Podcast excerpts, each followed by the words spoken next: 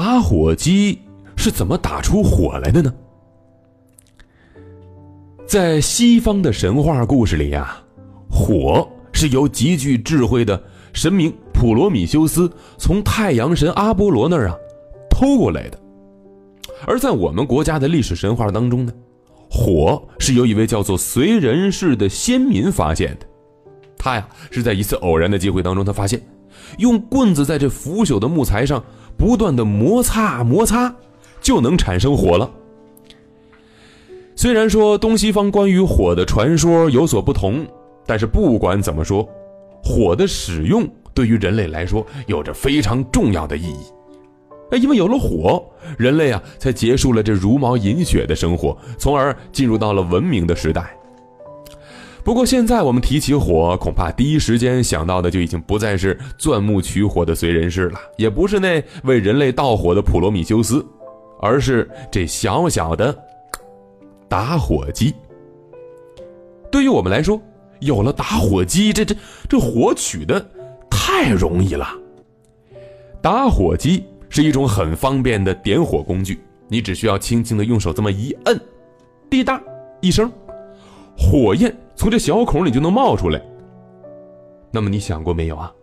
这个小小的打火机，它是怎么打出火来的呢？要想知道打火机是怎么打出火的，我们就不得不提一下压电陶瓷。一八八零年。物理学家皮埃尔·居里和雅克·居里两个兄弟，他们发现了电气石在受到一定压力的时候，它们的表面会有电流的波动。其中，电气石是一种带电的石头。基于这个发现，人们发明出了压电陶瓷。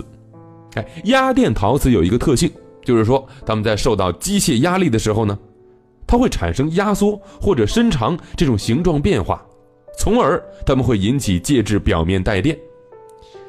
打火机其实就是利用了压电陶瓷的这个特性。嗯，当你按打火机的这个点火开关，给打火机的内部的压电陶瓷一定压力的时候，一下它们就会产生火花，而这个火花可以引燃打火机内部的易燃气体。这听起来好像有点复杂，其实简单点来说吧，就是因为这压电陶瓷的特殊性。